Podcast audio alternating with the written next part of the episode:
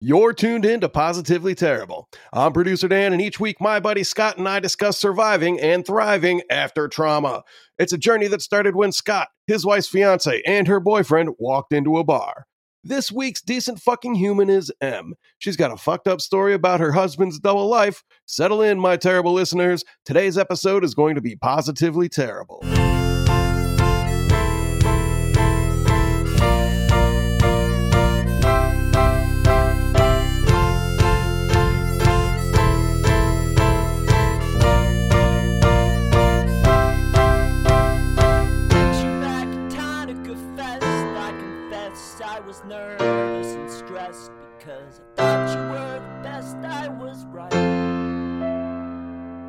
Hey, Scott. Hey, M.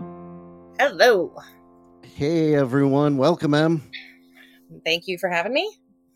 Oh, thank you for being here. Absolutely. That that that intro that sounds familiar. Uh, spouse's double life.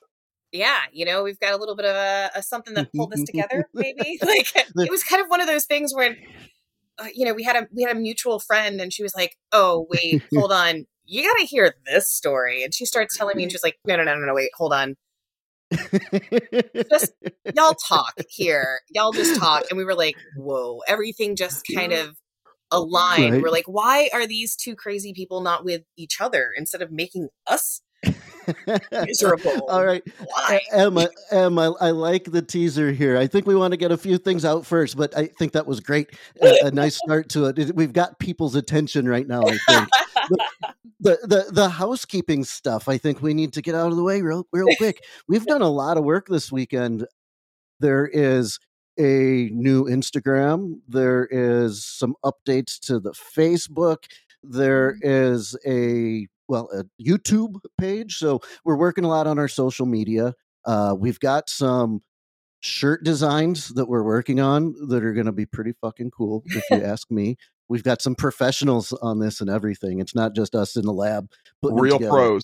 real pros. They're the ones who designed our logo. So we're going to go ahead and do a bunch of stuff for the podcast because this has been just kind of a, a, a, I've said it in the last couple of weeks, an amazing journey so far, and this is our first one that's live. The since the you know before the the well before I had to put a pause on things uh, back in 2021. So uh, we're really excited to be back behind the mics and, and interviewing someone today. Absolutely, we are. Definitely, we are. Yes, we are. I think I said absolutely like seven times. Absolutely, absolutely. We've got some fucked up stories and decent human beings and all of that. And we are probably ready to go. Oh, I had one more thing. One more thing. The email. Uh, if you want to tell your fucked up story, if you think you have one that you would like to be interviewed about, if you want to be trauma bonded with Scott, email us.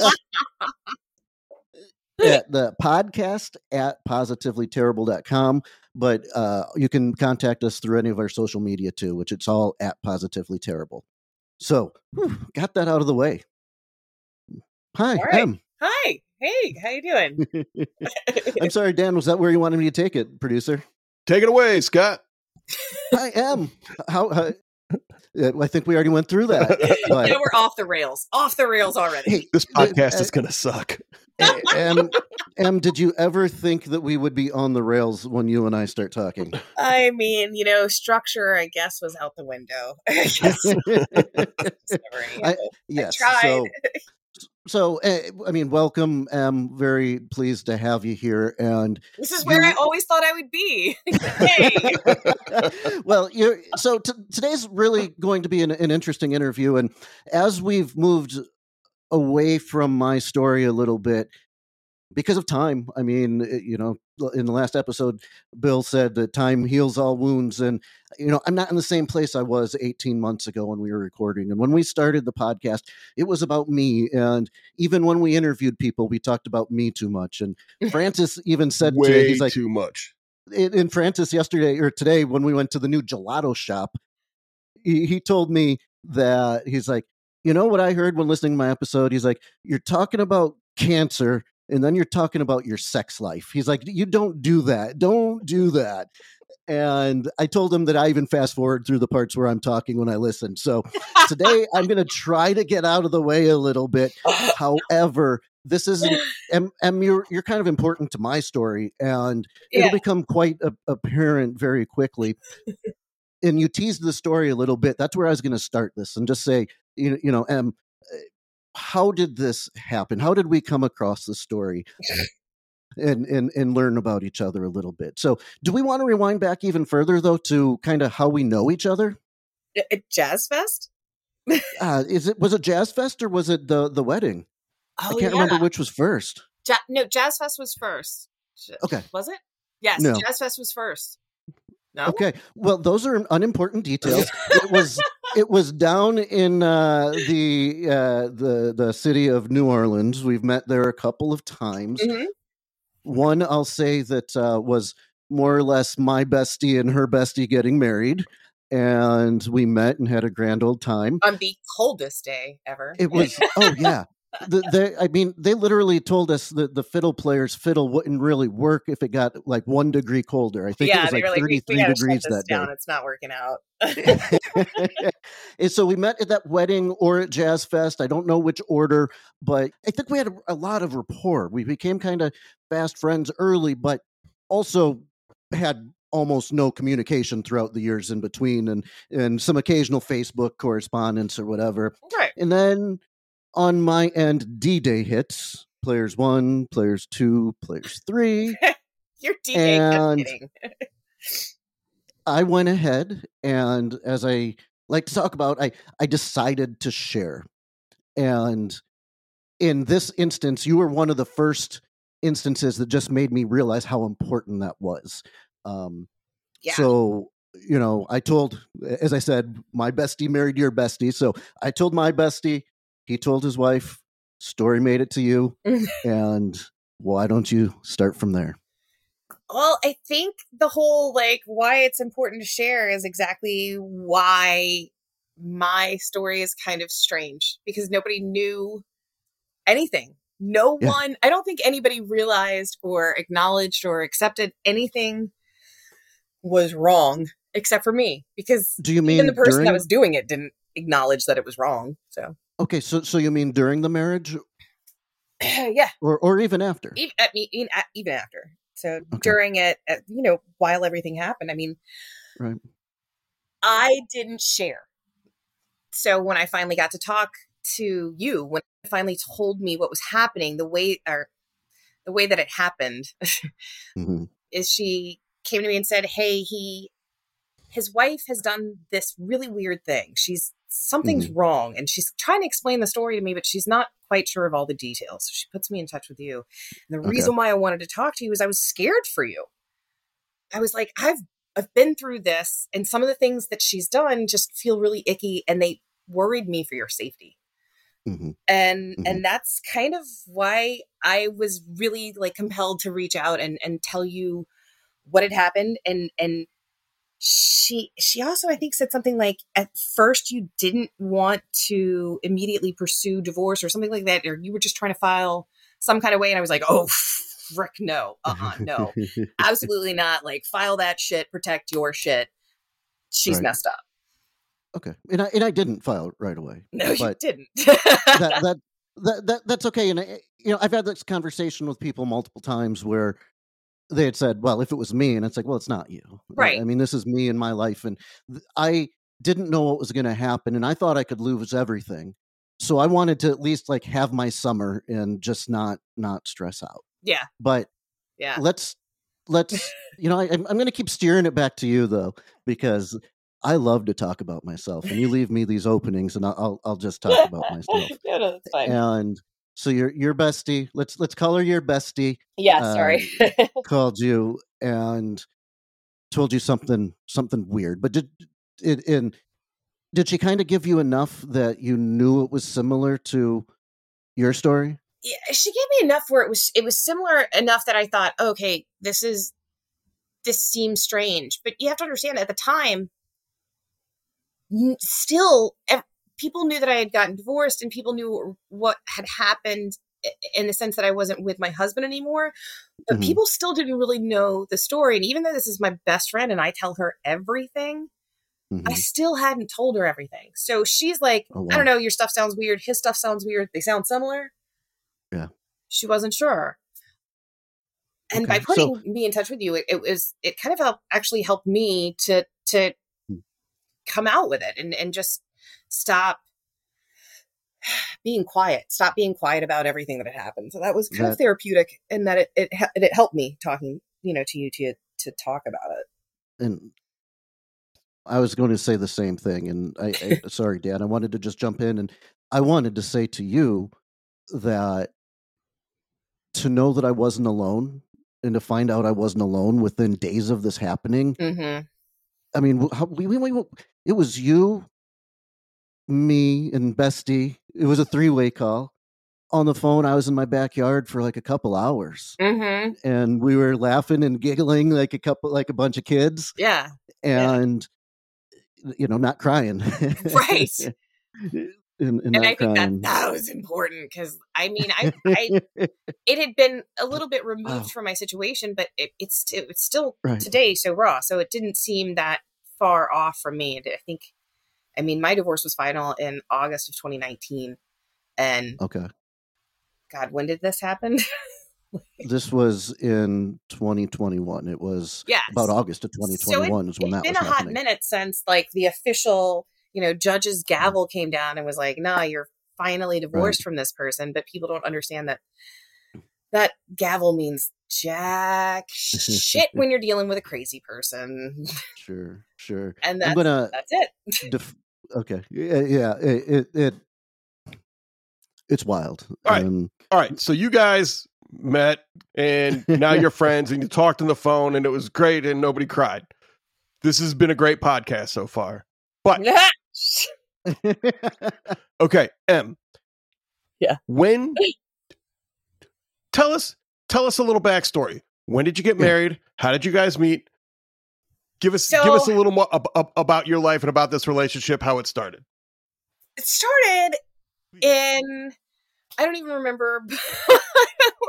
I'm really bad with dates when it comes to being a girl. That's We not don't my need favorite dates. thing, That- but it's like that's okay 2010 2011 Okay. ish i want to say um around that time uh, we met i was on a blind date with this other person we went to a sushi place uptown and the guy was boring i mean like i was falling asleep like i i was i was i never like sitting at the sushi bar and i was wishing i was sitting at the sushi bar so i could talk to the chefs like i just i was dying it was horrible and we we couldn't get out there fast enough.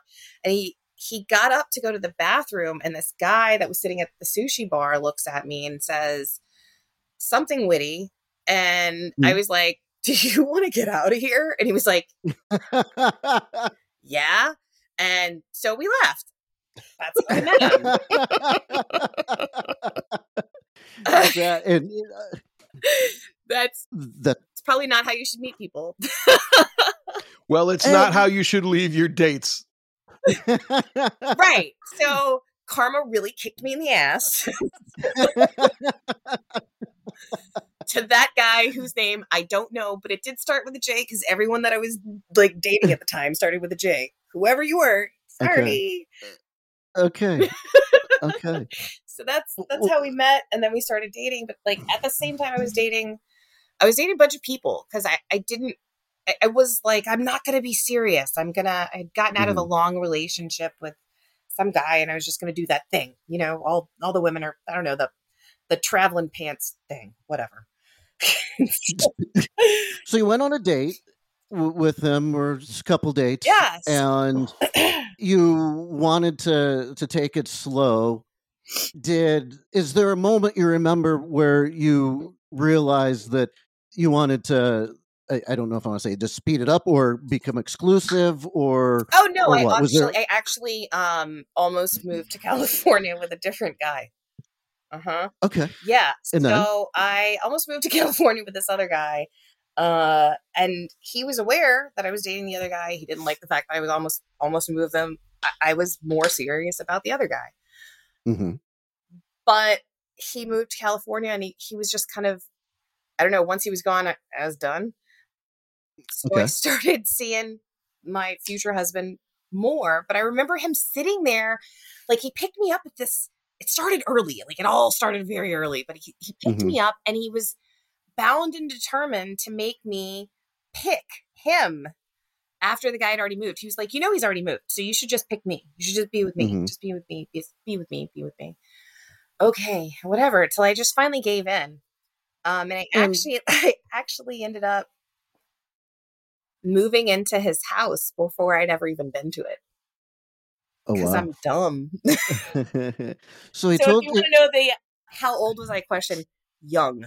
I was stupid. I was in my twenties. well, he. So he. You, you said it started early, and what do you mean started early? Like the the pressuring, or like he just wanted to. uh, isolating control, isolating control, just manipulative. Okay. The gaslighting. Everything started so early with him Okay. that it became. It at the end. I just I saw nothing until I finally just woke up, but it just And- never never would have It, never would have guessed it happened to me. and in and it, it- I get that and feel that as, as well. And in in and of itself, you're young, you're dating someone, and he's saying, "Pick me." That other guy's in California. Doesn't Mhm. sound terrible in that scenario.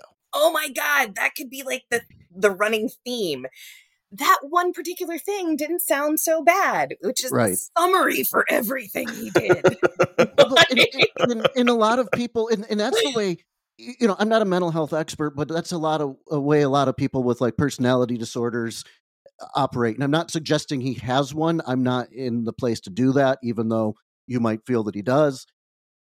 But a lot of times they do things that when they do them to you, you know something's wrong. But when you tell them to someone else, it sounds bizarre well, it, it might it doesn't always sound bizarre. I mean, it might sound bizarre that oh well, because like I just said, it doesn't sound that bad. He just he, he the guy's in California. Of course, he wants you to pick him.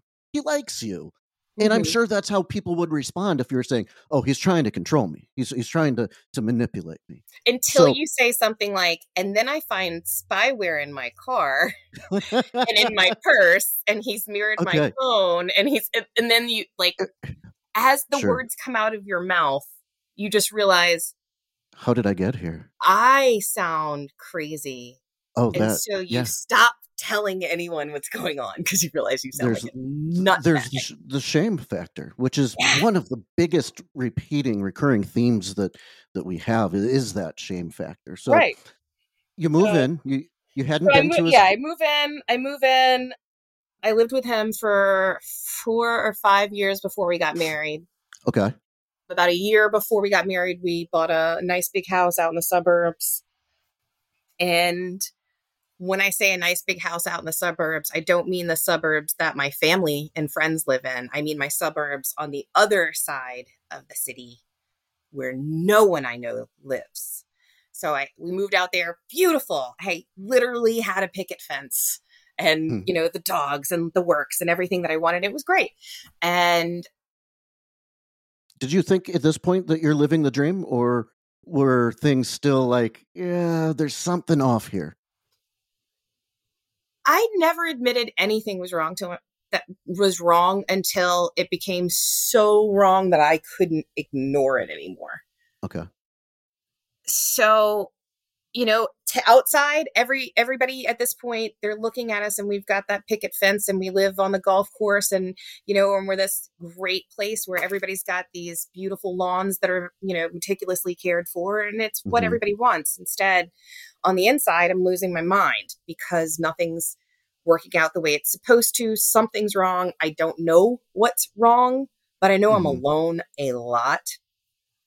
And things start to fall in place and things start to just become so obvious that I can't ignore anymore. And then one day I get up to go to work and there's a baggie on the floor, like a little corner of a baggie on the floor. And I like lean in and I look at it and I'm like, I pick it up and it's got brown powder substance in the little corner of the baggie that's tied off and then burned. And I'm like, well, are you kidding me?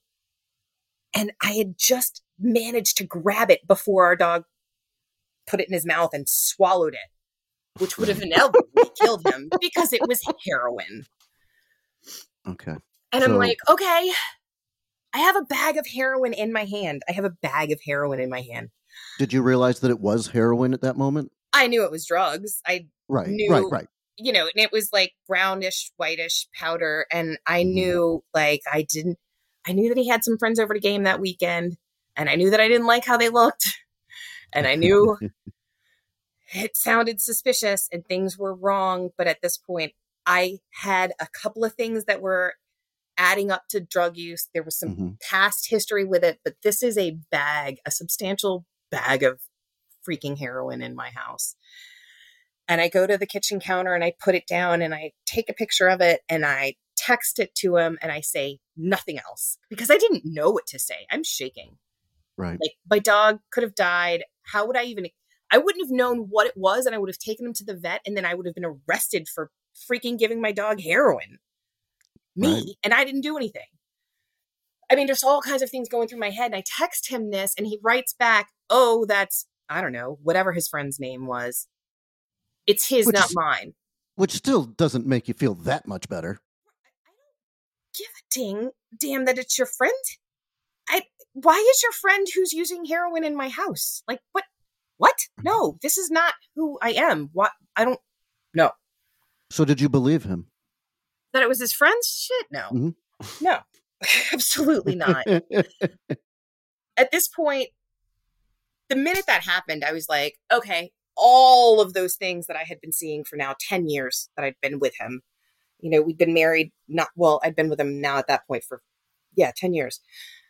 Married for five. And I was like, all those little pieces just kind of fit. And I was like, this is it. I'm done. My eyes are open. I can't ignore this anymore. okay. No matter how I try to resolve this, my eyes have to be completely open. I can't do this. So Okay. he tries to say this, you know, is his friends, and I don't go to work.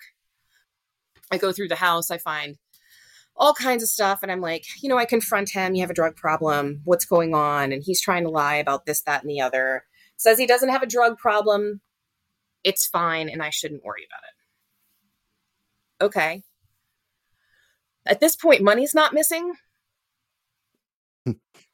Give that a couple weeks. I was gonna say at this point, I I, I heard that. yeah at this point money's not missing give it a couple of weeks i had opened a loan uh, a line of credit on one of our rental houses so that i could get him the motorcycle of his friend who had passed away wanted to buy it for him so he could have it forever wow. so i opened this line of credit for like i don't know 10 15 grand only needing $5000 Sure. and then I go to take out some money in January and it's gone. All of it. Wow. I had a $30,000 line of credit and it's all gone. And I'm like, oh. So then my brain's like, run back, run back, run back. Drugs, all of these things that are happening. Where are these things going? And I'm like, broken glass and all these, this and that and the other. And this is weird. This is very strange. Okay. This is just the drug aspect. This is just me dealing with the drugs, not all the other Well, crap he's been doing. and- just the drugs. And and that's what I was gonna ask. I'm I'm glad you said that because drug addicts are human Mm-hmm. and it's it, it it's a disease, right? This and- is before, yeah, I figured out the other part. Well, well, and and that's what I'm. We'll we'll, we'll get to that. And I'm just saying, you know, it, was your first reaction that oh he needs help, or was it okay? immediately. So I called some resources that I had and got in touch with the head of the psychiatric department for one of the major hospitals down here. And I got him immediately placed into a rehab situation. Got him in, everything was fine. Put him in for the weekend, and they immediately uh, released him. Like they, they released him. So they were like, "No, he's charming. Everything's fine. It's great. He's good." So Okay. So that it was was the it. personality. He was he was able to convince them that oh I don't need to be here. Is that what you're saying? Correct. He didn't need to be I- there. He wasn't a drug addict. He was just working on it. I was fine. That was the first time. Okay. And So- did this cost did this cost money or was it out of insurance or The first time I paid for it out of pocket. I paid Okay. for everything out of pocket. Okay. The second time I ran it through What's that cost? Give or out of pocket Yeah. Mhm. for four days, Yeah. uh, twenty six thousand dollars. Yeah, that's that's a fair amount of money. That's a fair amount of money. Now you just, you know, pissed away thirty thousand snorting it up his nose, but I just pissed away twenty six thousand trying to get him clean, and they just kind of kick him out and say he's fine, and you know he just needs to go to AA meetings like every day. Okay, sure, Okay. that's gonna work. So they so they so they suggested what he could do, Right? should do, Yeah, yeah, yeah. and I, I mean, how long did that last? Did he go and at least pretend like he was going to take this uh, try, take it seriously? Yes. Didn't last Okay. very long. So that's when that's when he tried and he he tried to act like it was going to work. I have a suspicion that this is when he lost his like started to get in trouble and started losing his job. I know at one Mhm. point he was like dealing with people that he worked with. I don't really know a lot of the specifics. It gets Dealing- muddy. Meaning dealing drug selling or like Yeah, dealing? Yeah, yeah, yeah. Okay. But what got did he have like did he have like a good job? Like a a regular decent Yes. job? Yes, yes, he had a very good job. Um, he'd been doing the same thing for a very long time, and there was never a reason we should have ever had been broke. There should have never Mhm. been an overdrawn or an, an an issue with any of our finances. We were per- living perfectly within our means. Okay. but that it's around this time when things start to kind of unravel and i guess in his mind the drugs start to where he can't keep all of the things together and i start finding things so i start f- finding weird things like lighters that aren't lighters that don't light that don't have a button that uh, things in my purse. I find things at my office. I start finding surveillance things everywhere and i don't know what's going on. Like why is this happening? Is this a jump drive? What is this? And i finally like bring it up to him and he denies it. He denies everything. Mhm. and then i start finding more and more and more things. So at I'm this like- point, when he's denying it, um, are you buying it? I, I mean, this is this gaslighting? Are you starting to think, I, am I? Yeah. What's going on? I, okay. so every no matter what i say he's like i don't know what that is why would i know what that is why would i have anything to do with that and, I, and it's like the same things i keep finding and he's like you just keep picking up Mhm. the same thing and putting it in your purse or you keep finding the same things or that's you're- nothing in And you're you're you're literally questioning yourself at this point too. Yeah. yeah Okay. i'm like maybe i haven't thrown it away i mean i'm i'm working i'm sleeping at the office all the time i'm working constantly working on my career and i'm i'm, I'm never home because i'm literally at work trying to be a Mhm. successful human being and trying to like better myself for us so he doesn't have to work as many hours as he does Okay. whatever so it finally i get a phone call from one of my clients one of my really really big high ticket clients and he pulls me and my boss into an office and tells me that someone has called him and asked why they had any dealings with my full name and who they were and why would I be calling them. And then the guy's like, uh, you know, I don't know who this person is that called me. Here's the phone number. I've made a police report, blah, blah, blah, blah, blah. He didn't even disguise his own phone number. And he called one of my clients and like harassed them. And that was like the first hard piece of evidence that I said, okay, this is him. This is him. He's doing this. He's trying to like ruin my career. Why is he trying to ruin my career? What's happening? Do happening? you know what he said? Really, is it anything that you can share? do I know what he said to the guy? Yeah. Yeah, he he asked why he was fucking me. Why are you fucking my wife? Yeah. And then the guy's like, um, what's your wife's name? Like what's what's kind of what's going on with that? And and, and he says my name and and then the guy goes from and he says the company that I work with and he's like I, I work with her and you know I, I work with her and you know he wasn't he wasn't taking it so he I think he threatened him or something like that. I don't know. They made police report, but And did he know that this was someone that was a work relationship that he thought had gone, or did he just think it was some guy? he was convinced that I was screwing everyone that I worked with. In Okay. fact, not only was I having sex with everyone that I worked with, all of the attorneys that I worked with as well, I also had my own driving delivery service like Uber, where I was picking up people and driving them to their destinations and having sex with them on the way. This is. Hold on. Hold on. Mm-hmm. I, I'm making sure I'm following. Mm-hmm. You were not doubling as an Uber driver. No, I, I had at this point in time, I had never even been in an Uber in my life. I didn't have the app, nothing. But I was not only I was not only driving for Uber, I was also screwing while driving, which is quite talented.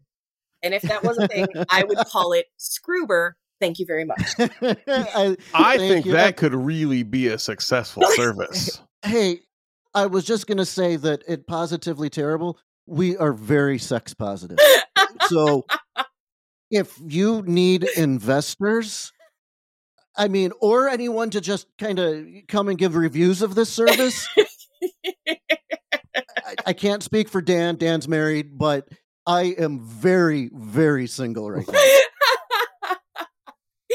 Well, once Scroober finally gets uh, you know some funding and up off the ground, I'll I'll be like I'll let you know. Second, obviously, I'll have to tell my ex husband first so I can confirm all of his conspiracies. and, So- and, and just to make, make this clear, though, I'm not harassing you. I'm saying, you know, get a driver for me, okay? I'm, I- I'm not coming on to our guests here.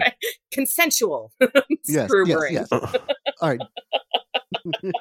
By all means. By all means, yes. Now, so can you confirm that you were in fact not screwing everybody you worked with? I was I was in fact not screwing anyone that I worked with. okay. Okay. Okay. Is is hand hands down emphatic no. I was not screwing anyone there. And the funny, like we were, I worked in an industry of mostly women. There were a few attorneys that I worked with in the office who were my underlings. So I'm not trying to, you know, lose my job and and, and get fired for essentially screwing somebody that I'm I'm their supervisor. That's dumb. Also not Yeah, interested. Also married. but we both know that doesn't mean the same thing to everyone. I, yeah, but I didn't realize that I was in a position where I was uh, driving Scroober. I guess I didn't know I was cheating. So So this, so he talks to this. I'm sorry, you said it was a client. It wasn't even like somebody at your company. no, So he it was a talks to your client. Yeah. And how do you? What do you say? I, I'm so. I mean, you've heard some of the things that come out of my mouth. Embarrassment isn't usually an emotion that I'm familiar with, but sure. deep embarrassment and shame. Mhm. Deep, deep embarrassment and shame. Because how am I supposed to explain, like, at this point, nobody at my work has any idea that there's anything wrong with me or my marriage or anything. Sure, I sleep at the Mhm. office all the time, but that's just because I'm a workaholic, you know? Okay. So when they're like, oh, you could potentially lose us this giant client because your husband is apparently a psycho, I thought I was going to lose my job. I was terrified that I was going to lose my job too. Um, Mhm. And not just that, but I'd worked. Uh, I worked to have a reputation in, in the parish. So if that was something that got out, that could potentially ruin any jobs, any clients that I have. That ruins my side work. So I, I mean, it just it was it, it was potentially something that could have ruined my life. Okay. And it sounds like the side work was not Scroober. No, it was not Scroober. sadly, sadly, no. Probably would have made more Okay. money. So did you have to? I mean, w- were there like meetings? Were there sit downs where you had to talk about this? Or was it kind of behind the scenes where they just said, "Oh, "Em, this happened," and then at the yeah at that i mean my the company that i worked for was a was a family based company and i was pretty much like the one of the top people so once it happened it happened. We didn't have to have many like hr meetings or anything like that because luckily we didn't have that. At will state they'll fire your ass for whatever. Oh, for sure. so you know it just kind of was hey hope your husband doesn't threaten any more of our clients and I hope you get to keep your job kind of thing. Okay. So there was heroin, then there was theft of your finances. Yep. Then then there is this is this is this incident is this like chronological here? Is this like I have no idea. next step? So so so full disclosure at this point, we are currently going through some serious like therapy and my timelines are screwed up, so we're just kind of in the Okay. soup of it. Okay.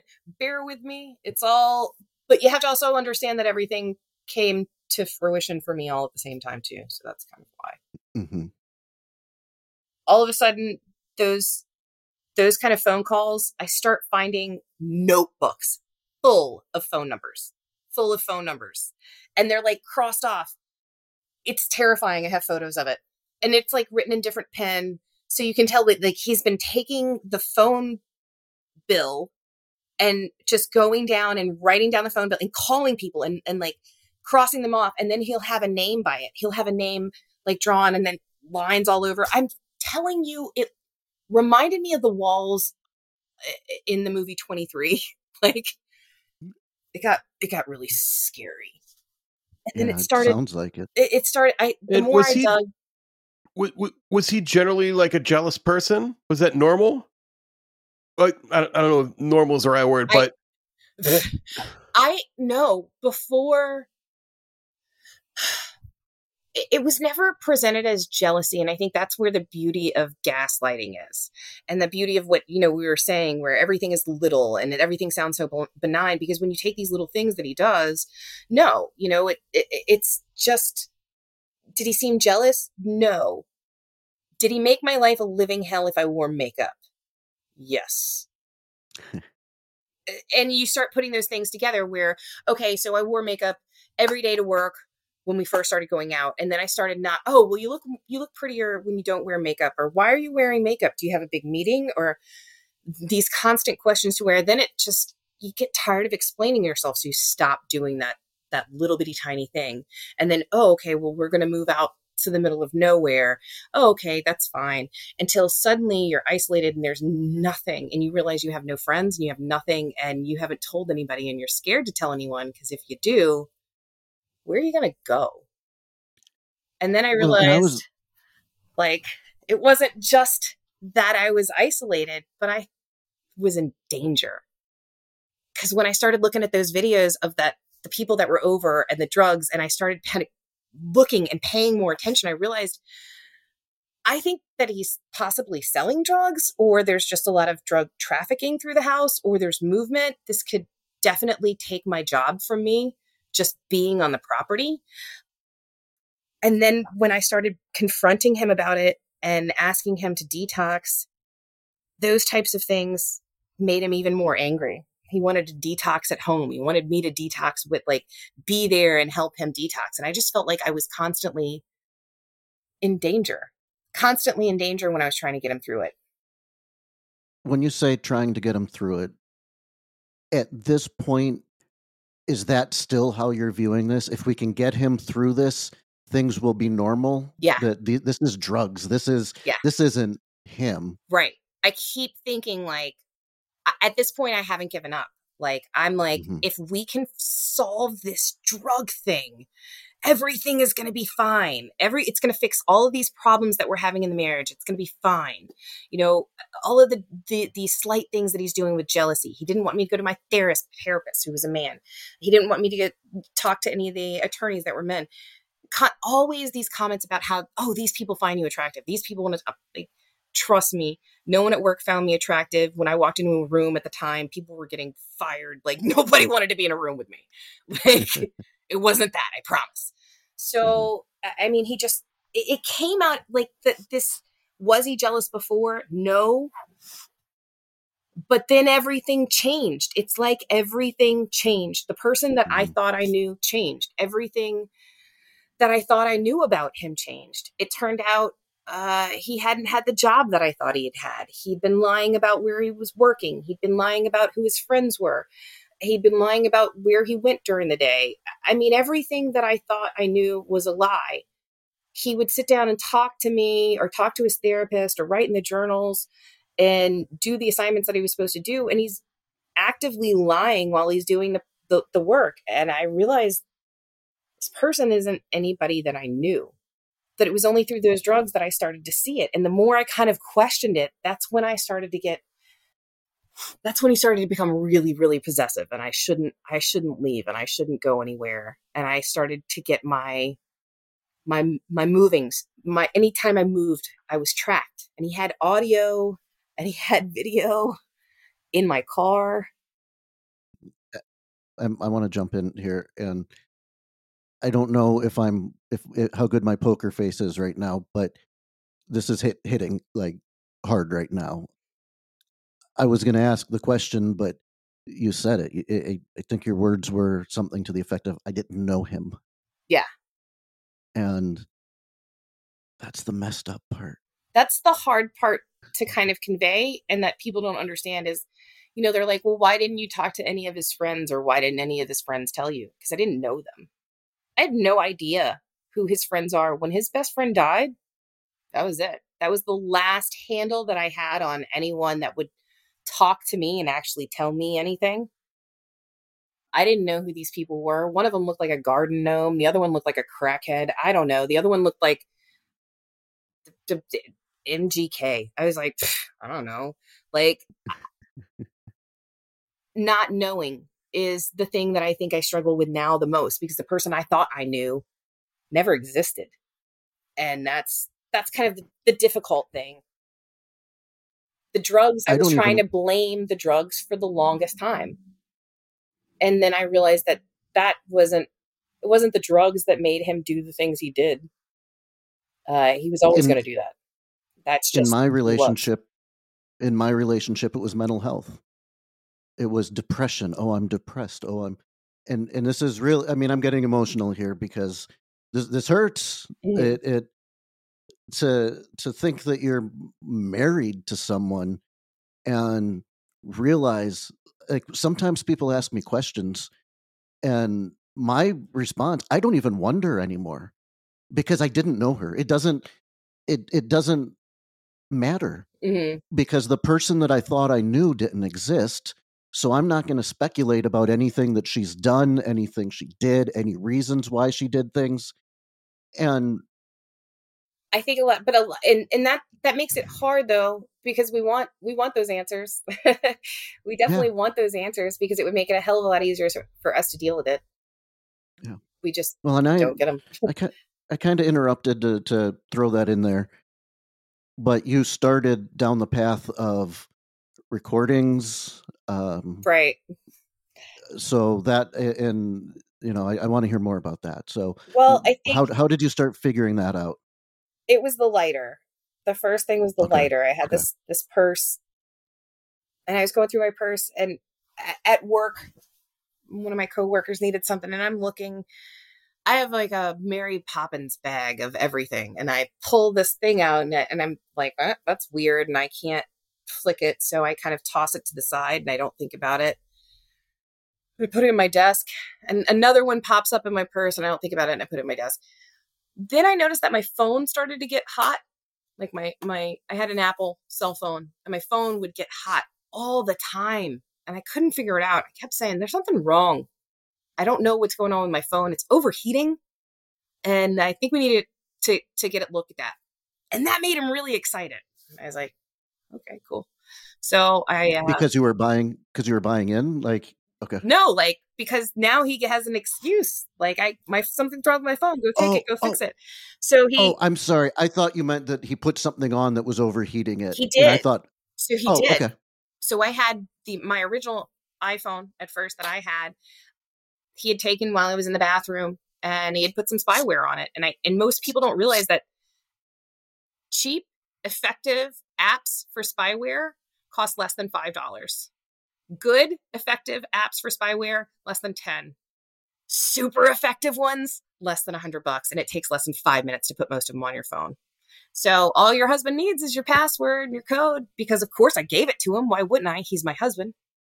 I go to the bathroom, I- he puts it on there, and guess what? I never find it. So every time I wipe my phone, because something's wrong, and every time I wipe it, I back it up to the cloud, and then I just re download that app every single time. So my phone keeps overheating.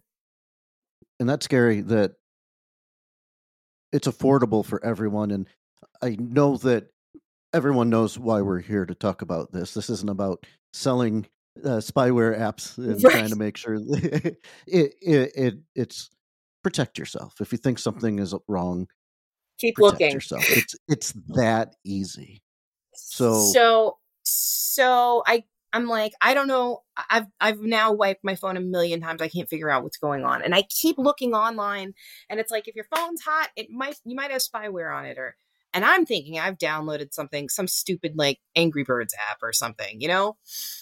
Nope. So I give him my phone I was like figure it out because I hate all things tech and I'm not going into the phone store. Figure it out get me a new phone whatever. So he's happy because now not just does he have to deal with my old phone and putting something on it, I've given him permission to bring me a brand new phone and put whatever the frick he wants on it. So I got a fully loaded bullshit phone that was mirrored.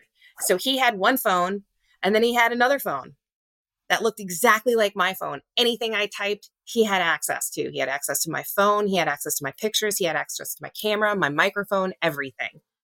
was was he a savvy guy how did he know how to do this His best friend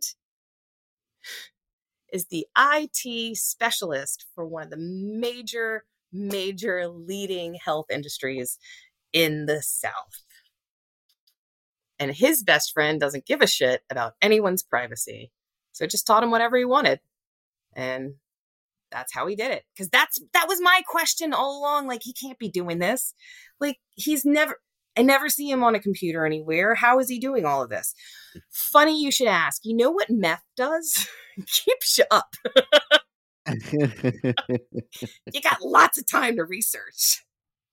okay So, all right so that was one of so the if there's a will there's a way where there's a will, there's a way. So that was one of the things he had.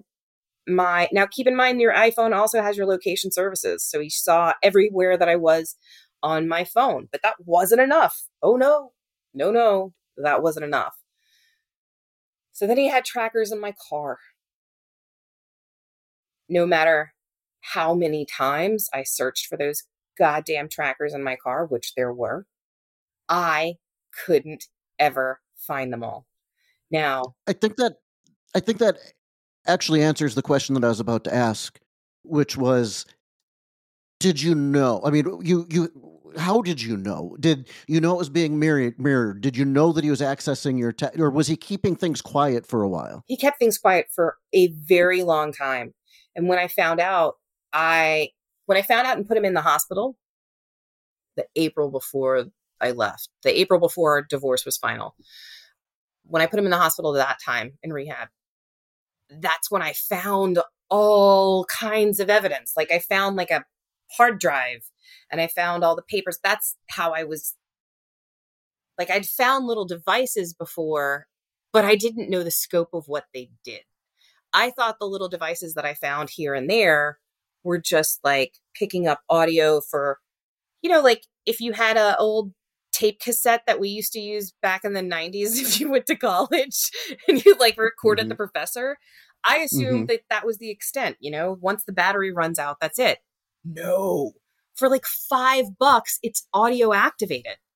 So these things go on for days at a time. They charge Holy really quickly. Then the things that you can hook into my car to show my location, those last for weeks at a time.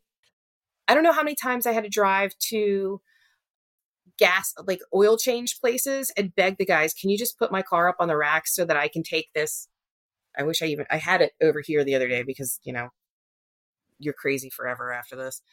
But I had one of those things that you scan underneath your car and and through a room and you wave over things to and if it beeps you've got a surveillance system i had to do that to everything i owned everything my purse my shoes my clothes my car anything that i touched forever i had to do that for i didn't have a place to go because of things like that he was Sounds like getting lice.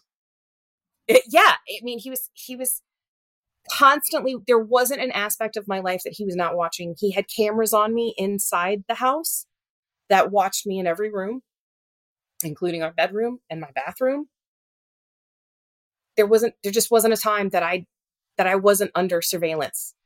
And Was he watching live? Did he know real time? Yeah.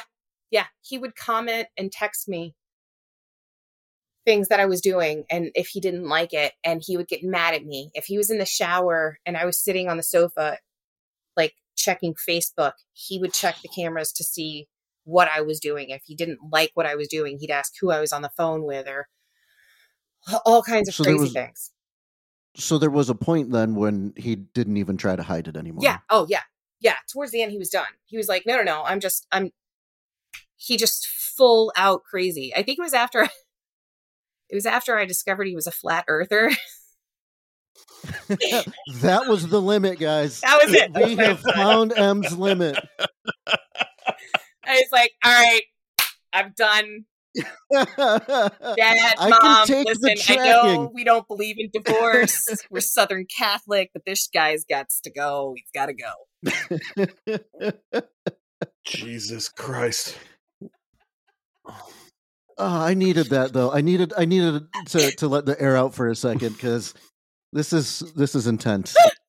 and I I will say that when you said when you put him in the hospital, I was really hoping that it wasn't rehab or detox that uh that that you that you were able to you know give him a little beating. No, sorry. I, I, I don't advocate for beating spouses, but in some of these scenarios, self defense, I, I was hoping that you know you had to give him a right hook. Funny that you mentioned that. So did the police. Yeah.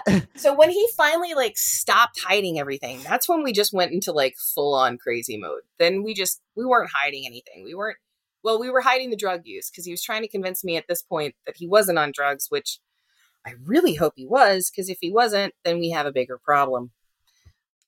Mhm. So this is when he just he did things like I, I had silver door handles on my SUV and he would wipe them off. And if somebody put a fingerprint on them, that was one of my Scroober clients, I guess, because he constantly would be like, There's fingerprints on the door on the back door handle. Who was in the back door with you? What were you doing in the back of the car? I don't I don't know. How do you how do you justify where your door handles have been all day when you're at work? like, I don't know what they've been up to. I was working. But it was like, it was shit like that that I was getting in trouble for. And when I say he would make my life miserable, people are like, well, what would he do? What kinds of things would he do? Because he seems like such a nice guy. Everybody was, oh, he's such a nice guy. I don't know how many times I had to hear Mhm. about how charming he was. Ugh. But he would wake me up at three o'clock every night and keep me up and he would yell at me and yell at me and yell at me and lecture me and keep me up and I'd be strip searched and I just there was always hell to pay. There was always hell to pay. If I did something he didn't like, I was going to pay for it in some kind of way. There wasn't going to be a beating. I was going to pay for it in some kind of way. so you're isolated. You're lacking sleep. Even Yeah. Oh, I'm You're- completely I'm completely broken down. Now this this lack of sleep thing has been going on for over a year.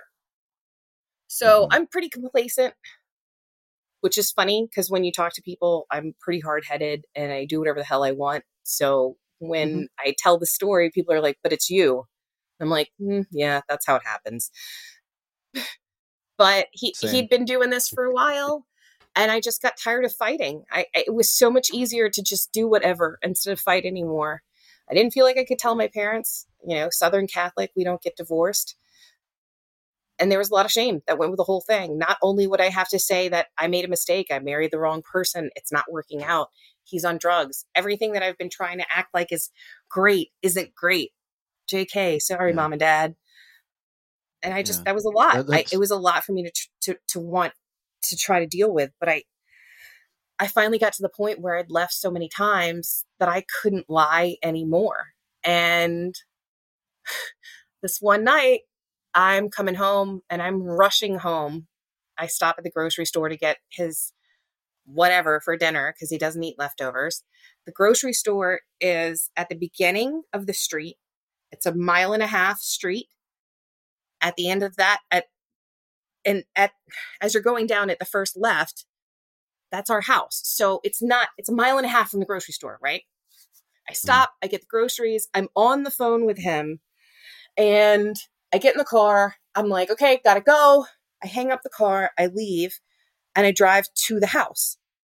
He looks at location services and tells me that I took eight minutes to get from the grocery store to our house and that there's no reason to justify that. I clearly had to be having sex with somebody in the parking lot of Winn Dixie. so I'm standing at the door trying to get past him because I have to go to the bathroom. And I keep telling him I have to go to the bathroom. Please get out of my way. I have to go to the bathroom. We can fight about this later. Please get out of my way. I have to go to the bathroom. Please get out of my way. Repeating myself. He wouldn't let me. Finally, I push past him and I run to the master bath. And I sit down and here he comes in barreling into my bathroom. And I, am like, what are you doing? Why are you, why are you, he, like, what do you, what do you want from me? We can fight about this in like five seconds. Can you just give me a second? And he's like, no. And he pushes me back on the toilet and grabs my underwear and takes them and starts like feeling them. And he's like, see, see this, see this? This means you were having sex. This is what that means. I know what this means. I know what this means. And I'm like, it means you stood in front of me and you made me pee myself because it couldn't get to the bathroom. And he's like, no, that's not what this is. That's not what this is. And says something vulgar, I'm sure. So I get up because I'm like, this is freaking ridiculous. And I'm pissed. I'm so mad. I'm just mad because I'm having this fight again. I'm constantly having this fight about me having no affair with this person that doesn't exist. And I get up and I walk five feet into my bedroom and he pushes me down on the bed and gives me an inspection and tells me, see, this is what it's like. You've you've had sex. This I know what it's like when you've had sex. You've had sex. And I managed to pick up my phone at some point and dial my sister and flip it over so that she can hear everything that's going on. And she's listening as he's just going on this mad tirade. And he's just making no sense. He's just screaming. He's standing over me. Now we have a giant, massive bed, massive headboard. He's standing over me. And I swear to God, it felt like he was towering. And it looked like his eyes were turning red. And he's just getting more angry and more angry. And I'm butt naked, sitting on this bed, listening to this man scream at me for the umpteenth time. And just praying that he's going to just calm down and leave the room. And that my sister's calling 911 that's the only thing I can think. And it's going on for hours. And at some point, he leaves the room and he's walking around in the other part of the house. And I'm able to like flip the phone over and talk to my sister. And I'm like, I don't know what to do. I am scared to move. I don't want to get up and put clothes on because I'm afraid he's going to rip them off. And I don't want to not put clothes on because I don't want to sit here naked anymore. And I don't want to be here anymore but I can't leave because the doors to exit the house are that way and that's where he is and I'm stuck and I don't know what to do. My sister says um her husband's on the phone with a bunch of people trying to to find resources for me and that there's a place that has a bed if I can get to them. I, I just have to get to them. But I have to get out of the house first. I don't know how to get out of the house. My keys are in the living room. I don't want to go in the living room, so I, I can't leave. I don't know how I'm supposed to get out. I guess he needed cigarettes or I don't know, drugs. I don't know.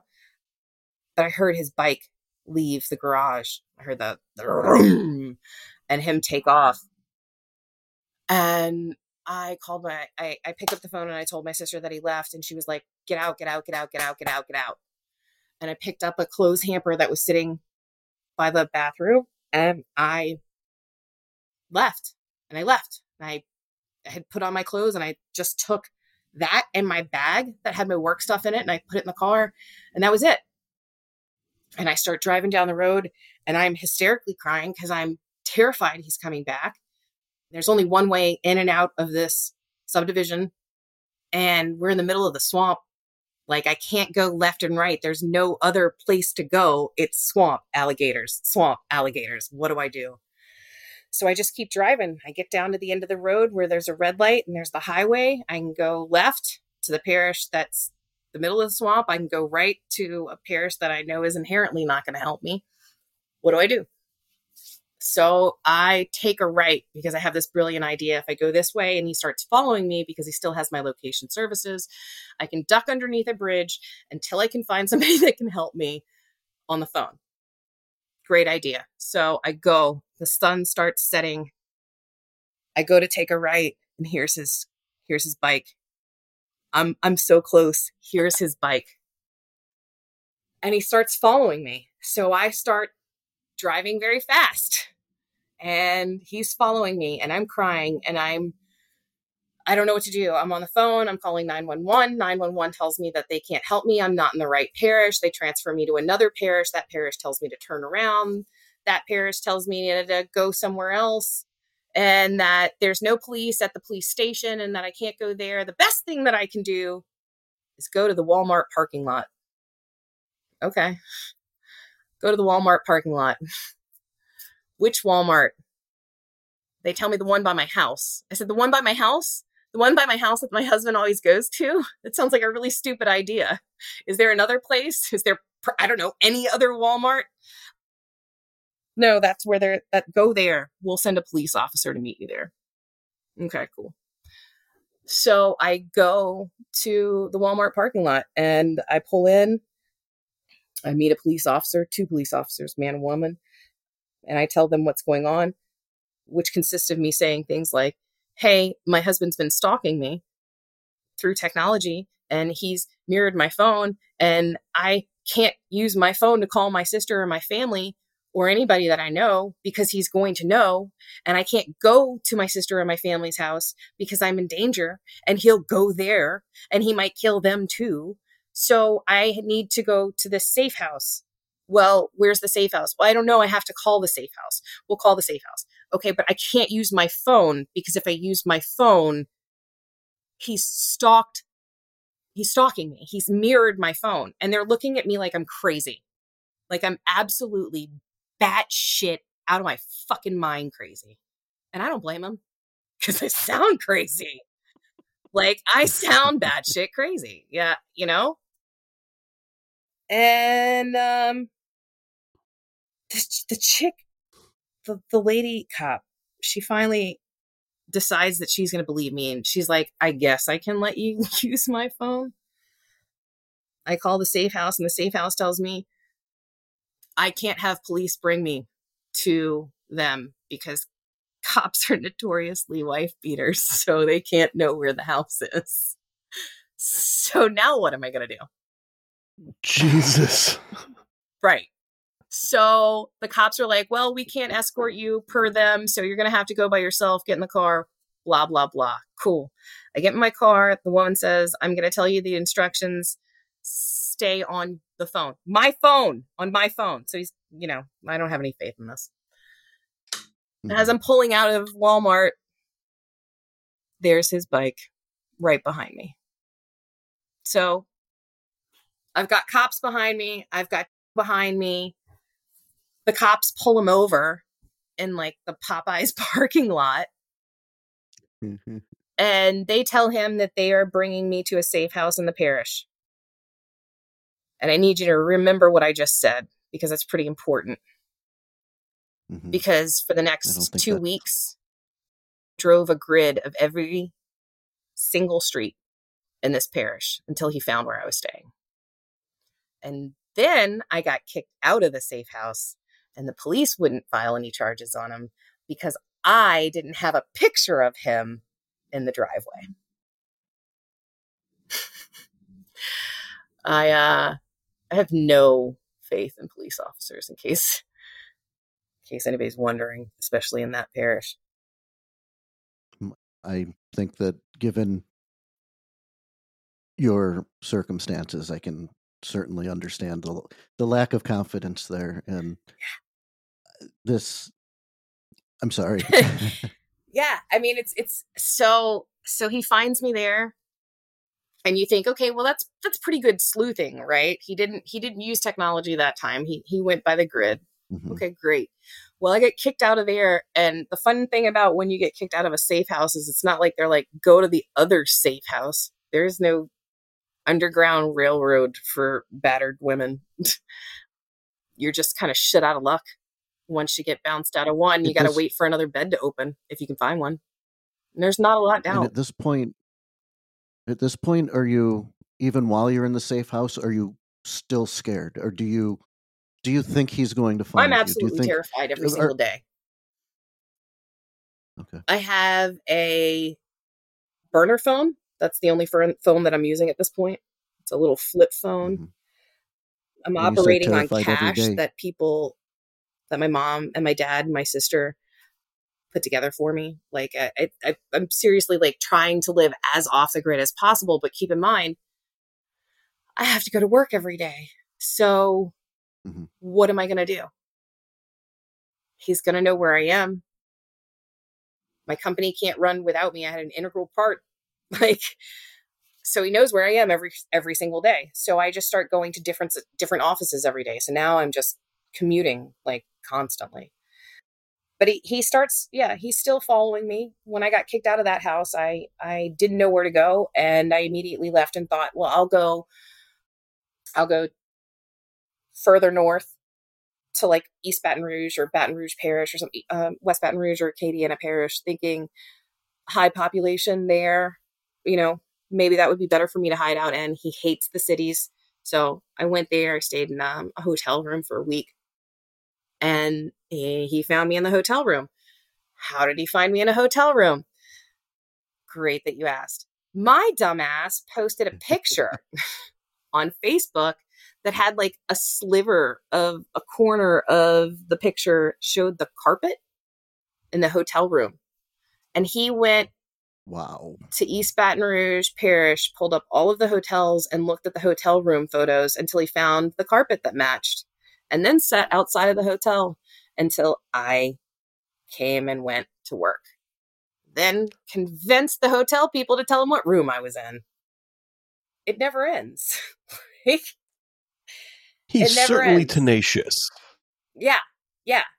So, uh, you know, you're bouncing around from one person to another. He's got everything that you can possibly imagine. He's calling my mom on my phone number. He's texting people from my phone number. Now he started text. He started um stalking one of my really good friends, telling her he really likes her new tattoos and weird, creepy things. Like I hadn't even seen her tattoo. You know, really strange things. He's starting to weird out everyone I know and further isolate me so that I didn't have any places to sleep or go. And I stayed on the road for a very long time. You know, a lot of people will tell you anything you want, anything you need while you're going through this, just let me know. And those people disappear real quick. Some of them stick around, but for the most part, there was a lot of nights that I spent in my car because it was just safer for everyone involved. Was there a point? Do you remember what point it was when you decided that you had to start living, taking your life back? Having, I mean, it sounds like it's not all the way back because you're off the grid, but you had to get into a permanent living situation and you can't just avoid going to your family's house because It was he might show up. a long time. Um, it was a very, very long time. I, I probably spent a year moving around, probably about a year moving around until I went finally to my parents, back home to my parents' house. I lived there for a little bit. And then honestly, I didn't really stop my whole running nomad thing until a week before COVID when I moved to New Orleans. That that's really when I stopped running. And even then I didn't feel safe. He was still he was still doing shit even then. He found out that I had moved to New Orleans and he was doing the same thing that he did in St. Charles. He was doing the grid. And he would post pictures on Facebook, which was funny. He never had Facebook Facebook before. So he was doing that so that I would know he was looking. to communicate with you. So I- mean, it just it never stopped. the the only reason I think it's even stopped now is I think he's too far gone in his psychoses to even keep up with it himself. Uh, he's he's not the same So person. It's a complete and utter mental, mental, decline. And and I think that what people don't understand is yes, there's drugs, but there's also drugs and and and mental disorders. And I think that this mm-hmm. is one where they they both inter interconnected. And I think people are so so quick to listen to somebody say something like, "Oh, my wife's cheating on me, and she's you know she's driving around with Uber and screwing people," and they're like, "Oh, I guess that's plausible," because he's not saying anything about green Martians or some shit. They Right. don't think that there's a mental Well- disorder. They don't think that there's something wrong. They don't look at it Right. any further. And another thing that they didn't do is they didn't think that he was a drug addict. And this is my favorite part. When I would tell people he was on meth and heroin and all this stuff, they're like, but he was fat. yeah. Well, there's there's there's there's clearly there's clearly a lot of misunder- misunderstandings about addiction and Right? drugs and and mental health and personality disorders and, and all of Mhm. that. And you know, at, at the start of this, we called you a decent fucking human, and we expect people to operate within that range. Right. You know, when things start to get so far outside, that's when you're using the word crazy a lot. I'm trying to stay with wild or, or whatever. But I only use that word in the terms for. I understand that. I've I've very very very much have said that said things about my ex that I would not use in in other scenarios, and and I'm not picking on your words. the The important part here, Em, is the story, and we want you to tell it the way that that that it feels, and Discombobulated. this is certainly you know it, it's scary it's sad it's it's a lot of things and i mean the the biggest thing i can say is that god i'm so glad you're safe Yeah. I'm I'm I'm I'm finally to the point where I don't feel like I have to, you know, carry a gun everywhere that I go. Well, I mean, you know, now you just do it right? like now I just do it because of, you know, I, yeah. Not for a specific person.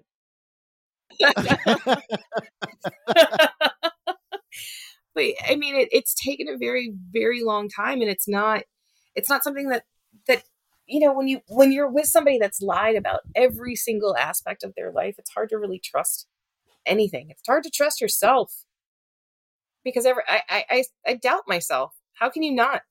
You know, how can we not doubt ourselves when we think we knew this person so well, and then we're like, holy shit, what a lying sack of crap. like i still feel like i'm a good judge of character too. Right? I- but Scott, you say that, and here we are, and we formed a Uh-huh. council of, of people that should be allowed to tell me who to date.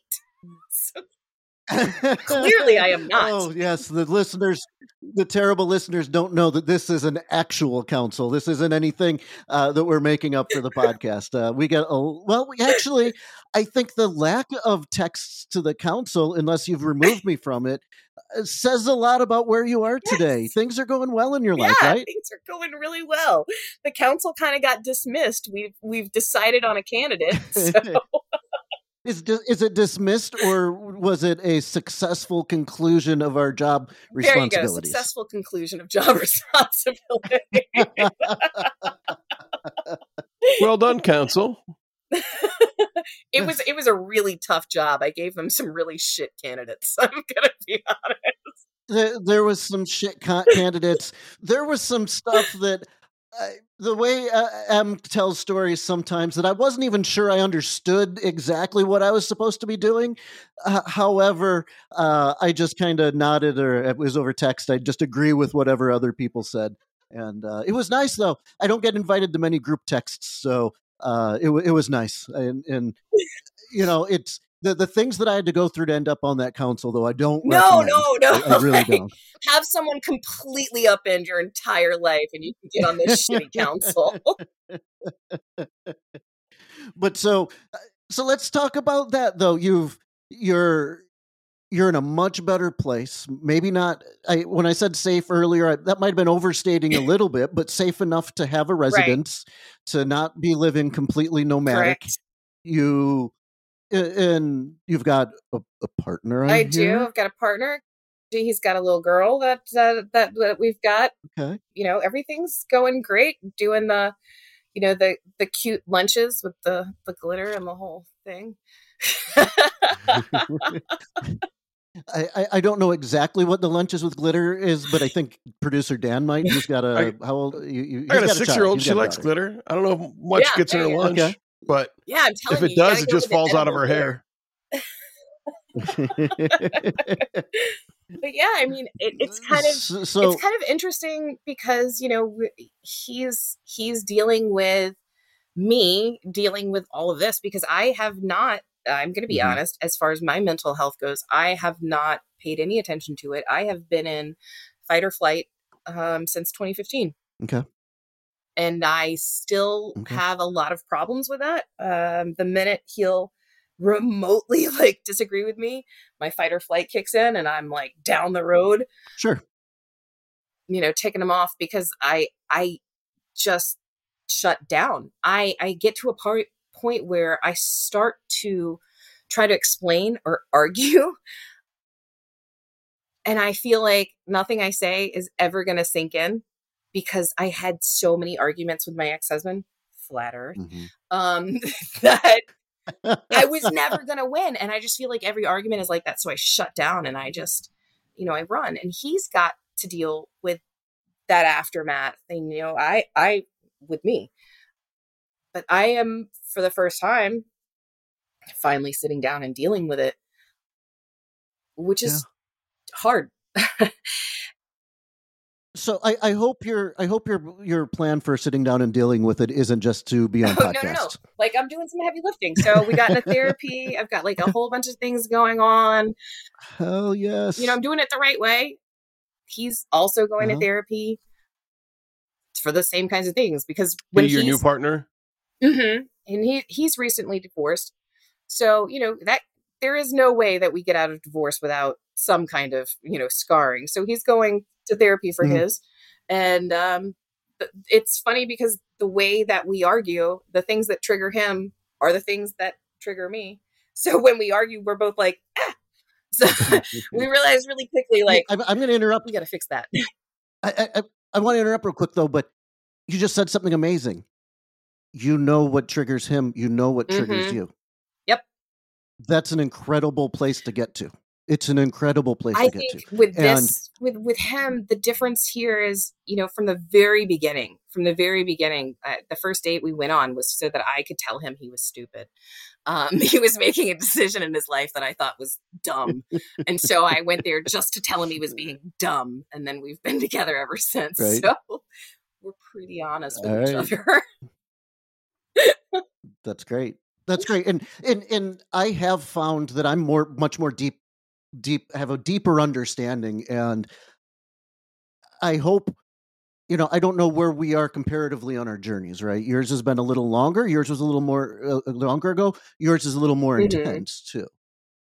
And I have begun to understand exactly like what are my triggers? Why am I angry? Why am I upset? Dude, the why am I angry And- one kills me because man, it'll rush up on you and you're like, wow, I did not see that temper tantrum coming. I need to have a talk with myself. Right. Jesus. Right. It wasn't really because he left the Right, Cheerios out. Right? There's, I don't know. there's something else. Why am I yelling at this man about the toilet brush? This is stupid. Yeah. Oh, the toilet brush, maybe. I mean, you know, but that's awesome. But yeah, I mean, you know, That's it's it's all about just trying to to work through it and and and having somebody that sits down and listens. And it's trust me, it is not always easy to have somebody to to talk Mhm. to about it or to listen to to you know have them listen because it's it's it's gross, you know. Sometimes it's sometimes it's hard to be a well-adjusted human being. Sometimes, or at least on your way to a well-adjusted human being, right? So I mean, you, you know, it's it. But what I mean by that is, it's easy to just you know, not work on yourself, not think about it, not understand, to run away, to tell people to fuck off, whatever you need Right. to do. And you can still do some of well, that. and But at least you're understanding a little bit more of why and how and and, and all of the stuff that goes into that type of reaction. and a lot of it is is I have to learn to forgive myself, and that's really where I'm at right now. That's what I'm trying to work on, and that's the hardest part because I don't know how to forgive myself. How did I miss all of these clues? How did I keep my mouth shut? Mhm. Me, who never shuts up. How did I keep my mouth shut?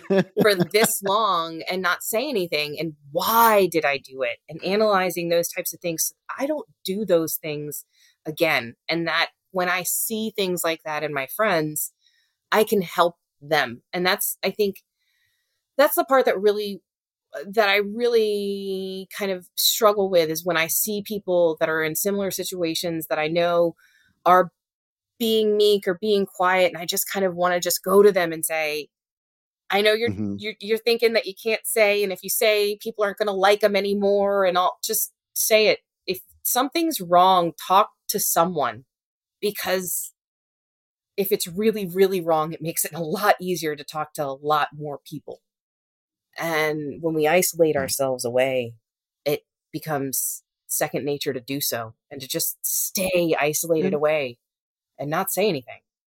and I don't and I, I do want to point out that there was a lot of work of some by someone else isolating you. It, it wasn't it wasn't you isolating yourself, and and maybe for whatever reason you allowed it to some Mhm. extent, and you know you've got to discover those Yeah. reasons and and understand Yeah. yourself. Yeah, And, and just I think that I think you're you're you're kind of stating the lessons that I've learned, Mhm. right? And you know, I think you and I are going to have to have another phone call. You, you, me, and you, me, and your bestie. I think are going to have have to have another three way call and uh, talk through some of this some more because I do have some thoughts that I don't think I, I I'm not a therapist. I'm not going to sit here and try to give ther- therapy advice, but I want to tell you more about you know what what I recognized in me and and how that might be able to apply to to your life as well. And I'm I'm happy. yeah. I've I've gone from and and I'm I say that in general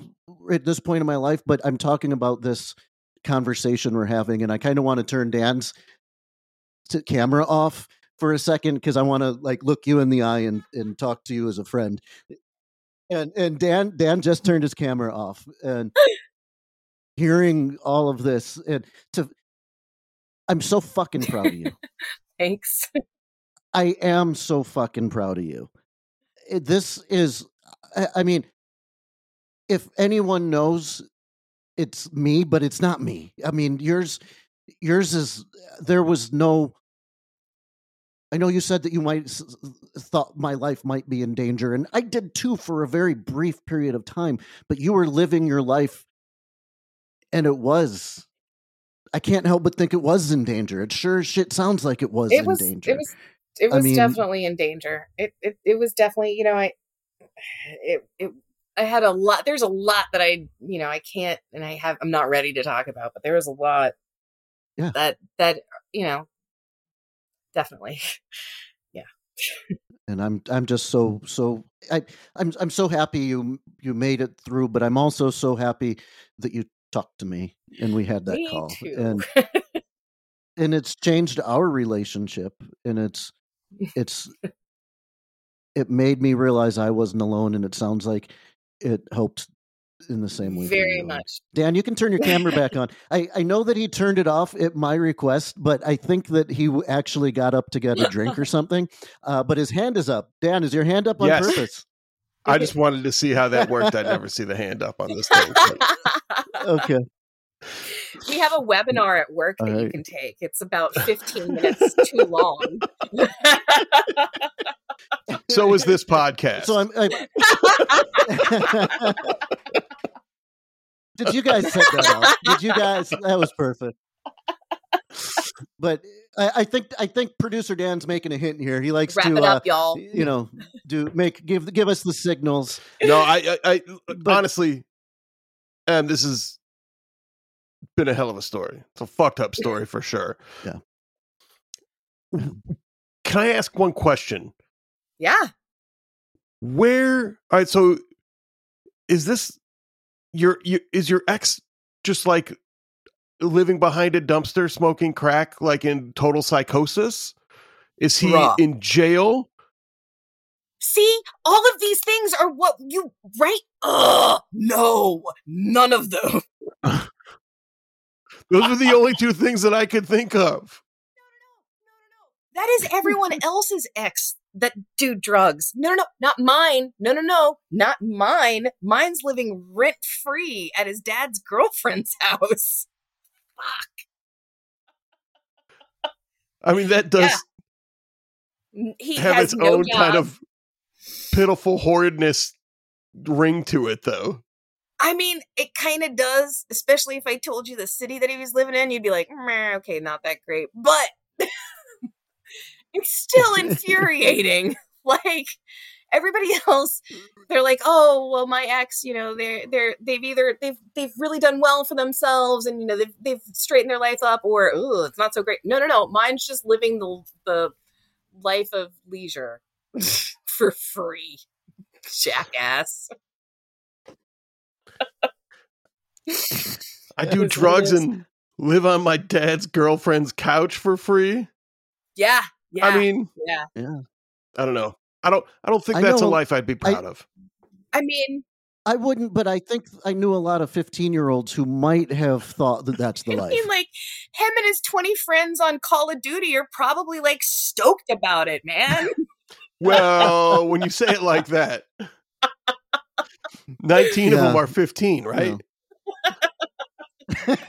Absolutely. oh shit! I hope I didn't bust your ears out with that laugh right into the mic. It was, it was a good joke, producer Dan. I like that. Too funny. Jesus, like, like that's a roller coaster. I feel like I've I've been through I've- something, and I just sat here. I feel like, but I, I feel I feel like I sat sat through something, but that's what I'm saying. It ended up in a great place. It ended up in a great place. I'm walking out of here as I exit uh, the terrible studio Southwest. I am going to leave in a good mood. I got to talk to my friend, hear about her story. She's survived. She's thriving. She's in therapy. I did not want to ask that question, uh, but I am glad to hear it. I don't. once I a don't want anybody on this show that has been through this kind of shit and doesn't have a therapist. I'm just like, if you're not on therapy by the time you sign up, you must be by the time it ends. yeah. We, we we actually do reference checks usually with the therapist. That's a great idea. All right, so Dan and I share a therapist. He's he's doing great work, and uh, Yes, he I, I'm hoping I, I'm I'm I'm hoping that you're as happy with yours as as we are with ours. And if not, I think it's a good time to remind everyone who's listening that therapy, you know, it's it, it recovery in general is not a straight line. Get and a fucking therapist. Right? if you and if you don't like him or Another her, one. get a different one. Find the one that works. Perfect. Em, thanks for coming in today. Really appreciate it. Anytime. It takes a, a lot of courage for someone to share Yeah. their story, and I know it's not easy to talk about. And you know, I, I I've said to some other people, you know, I'm I, I don't like this word. It sounds kind of corny, but I'm honored that people come on and are willing to tell their story here. You try out humble. That's always a good one. It's my favorite. I'm, I'm humbled. I'm humbled that you're willing to come on and, and share your story. You've proven today that you are a decent fucking human who acts within the range of decent fucking humans. And that's why you're here today. We're happy to have you. And as always, this has been absolutely, positively terrible. Thanks, guys. Thanks for having me. I met you back at Tonic Fest. I confess I was nervous and stressed because I thought you were